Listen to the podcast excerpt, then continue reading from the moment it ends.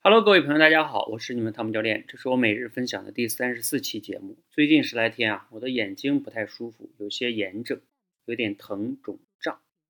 我从来也没有眼睛会像这段时间这样难受过，所以呢，我一直觉得眼睛嘛没有关系的。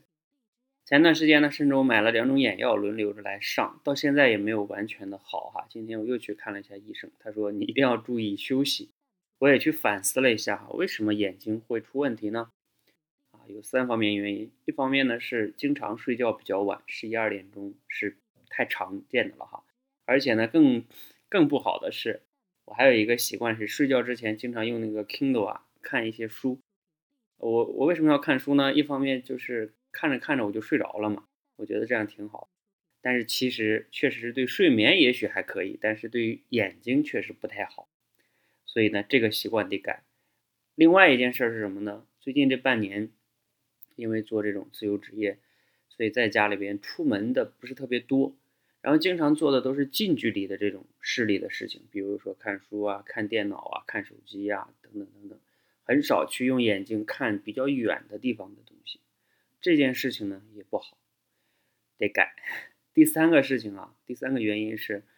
我这三四个月呢，经常做视频直播，因为要晚上对着那个手机看两个小时，直播的时候啊，对着手机看屏幕看两个小时，那个时候估计是更累的。再加上前段时间感冒也没有怎么休息，综合原因吧。其实最开始引起这个眼睛难受，就是那次感冒引起的。好，不说这些了哈，反正就是多种因素吧，长时间的累加就造成了今天的一个眼疾。不过呢，啊，值得庆幸的是，应该无什么大碍哈，所以我觉得这件事情本身对我来说是一件礼物哈。它为什么是一件礼物呢？让我提前的体验一下眼睛不好啊，它带来的那种各种阻碍吧。你整个的心情，很多干很多事情都没有心情，甚至看书都无法看，看不进去。好，所以呢，这个我还是这件事情啊，希望跟大家分享就是。包括像我们的眼睛也好，其他的任何的器官，其实没有我们想的那么那么的耐造哈。用东北话说叫抗造，就是其实比较脆弱的。只是呢，你当时觉得没事儿，是因为时间还没到。就像以前说的那个哈啊，任何事情都是有因果的哈，不是不报，时候未到啊。以前我看那个系统呃思维也是讲，身体是一个大的系统，它有什么好的结果和坏的结果。它不会马上的去反映出来，它会有一个时间的延迟性。比如说，你最近经常去锻炼身体，你的身体也不会立刻就好。但是呢，可能过个一年半年啊，几年之后，你的身体就会很好。但是如果你的作息非常不规律呢，你也不会立刻就会出现什么不好的状况。但是时间，时间，早晚它就会来了。